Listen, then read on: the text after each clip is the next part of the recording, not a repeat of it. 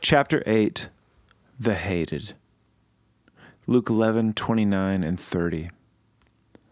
As the crowds increased, Jesus said, This is a wicked generation. It asks for a miraculous sign, but none will be given it except the sign of Jonah. For as Jonah was a sign to the Ninevites, so also will the Son of Man be to this generation. When you think about what it would have been like to be one of the original 12 disciples, you probably only think about the really awesome things, right? I mean, if you're anything like me, you probably daydream about the conversations with Jesus where he drops some amazing spiritual insight that changes your whole perspective on life, or the sheer adrenaline of those days where the gospel writers said, He healed everyone in the whole city who was sick or demon possessed. Whoa.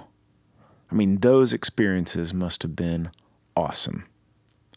I think about looking into the eyes of love himself and just wish I could have been there, experiencing all of it. And yet, it probably wasn't always amazing all the time. I bet there were things about following Jesus that were frustrating, annoying, and at times downright appalling. We assumed that it would be all miracles and mountaintop experiences, but it wasn't. For the first disciples, it would have been really difficult for them to spend so much time around the kinds of people Jesus reached out to. They found themselves hanging around sick people, crazy people, unclean people, foreign people, and a whole bunch of female people. These guys had to navigate situations, sights, and smells you wouldn't normally associate with the king of the universe. To say that this was culturally uncomfortable or unpleasant for them would be a massive understatement. Jesus hung out with, ate dinner with, laughed and joked with, and even touched all the different kinds of people the disciples avoided or even hated. All of Jesus' opponents hated him because they were jealous of his popularity. They wanted the fame, devotion, and followers that Jesus had. And their mistake was in thinking that he was popular merely because of his miracles.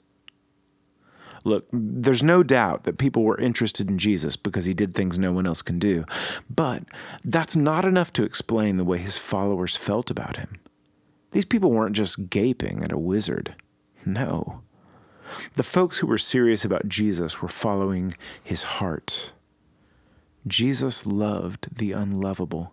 He reached out and touched the despised and rejected. He cared about outcasts and social pariahs. Jesus hung out with sinners, touched lepers, and had dinner with traitors.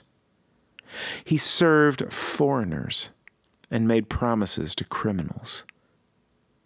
In other words, Jesus loved the hated.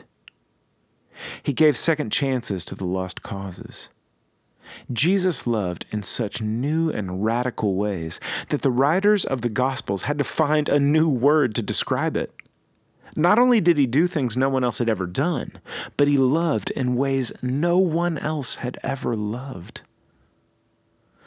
Luke tells us that one day Jesus was surrounded by crowds who were looking for some miracles and magic tricks, and Jesus told them that the only sign they would get would be the sign of Jonah.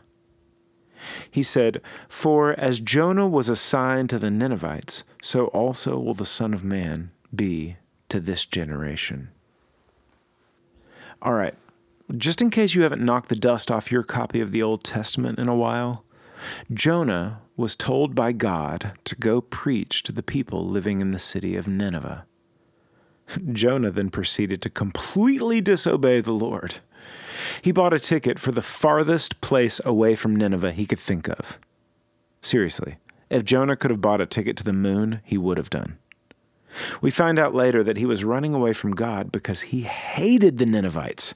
He didn't want to go to preach to them because Jonah knew that God loved hateful, wicked people.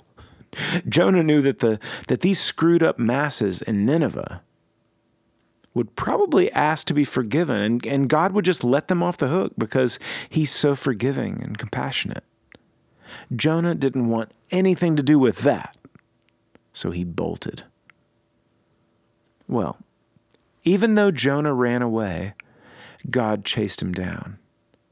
In fact, he chased Jonah down, down, down to the bottom of the sea when a gigantic fish swallowed this disobedient prophet whole. This dude was out of sight for three days. And then God brought him back, sorry and soggy. He reluctantly went into this great city of Nineveh with God's message, and guess what? they repented. They were filled with sorrow over their sin, and they begged God to give them another chance, which God did because Jonah was right. God loves the folks everybody else hates, and he gives second chances to the hateful. Jesus told this curious crowd that hanging around him wasn't going to be about entertainment. It wouldn't be all oohs and ahs and magic tricks. The only miracle they were going to see would be like that old story of Jonah, where hateful people who deserved to be blown off the face of the earth would turn the compassionate heart of God to pour out unlimited patience and mercy. Jesus just like Jonah, was going to disappear for three days and then suddenly reappear so that everyone who wanted would have a chance to know the love of God. The outcasts, the foreigners, the sick, the poor, the broken, the helpless, the voiceless, and the hated would all taste the mercy of the one whose love was like magic. Now, in order to pull off this miracle, his greatest trick, Jesus would have to endure being hated. He would be despised. He would be rejected. The one who formed us out of his pure love would become like one from whom men hide their faces. The one who honored us so much that he created us in his own image would become like the one we esteemed not. He bore our wrong and he endured our hate so that we, the hateful, could know the love of God. For more on this, get to a quiet place, read Luke 11, 29 through 32, and Isaiah 53, 1 through 3. Who does Jesus love that isn't on your radar? Or that you don't like? How does His love for you change the way you feel about them? What words express your gratitude for Jesus for what He endured to bring you in?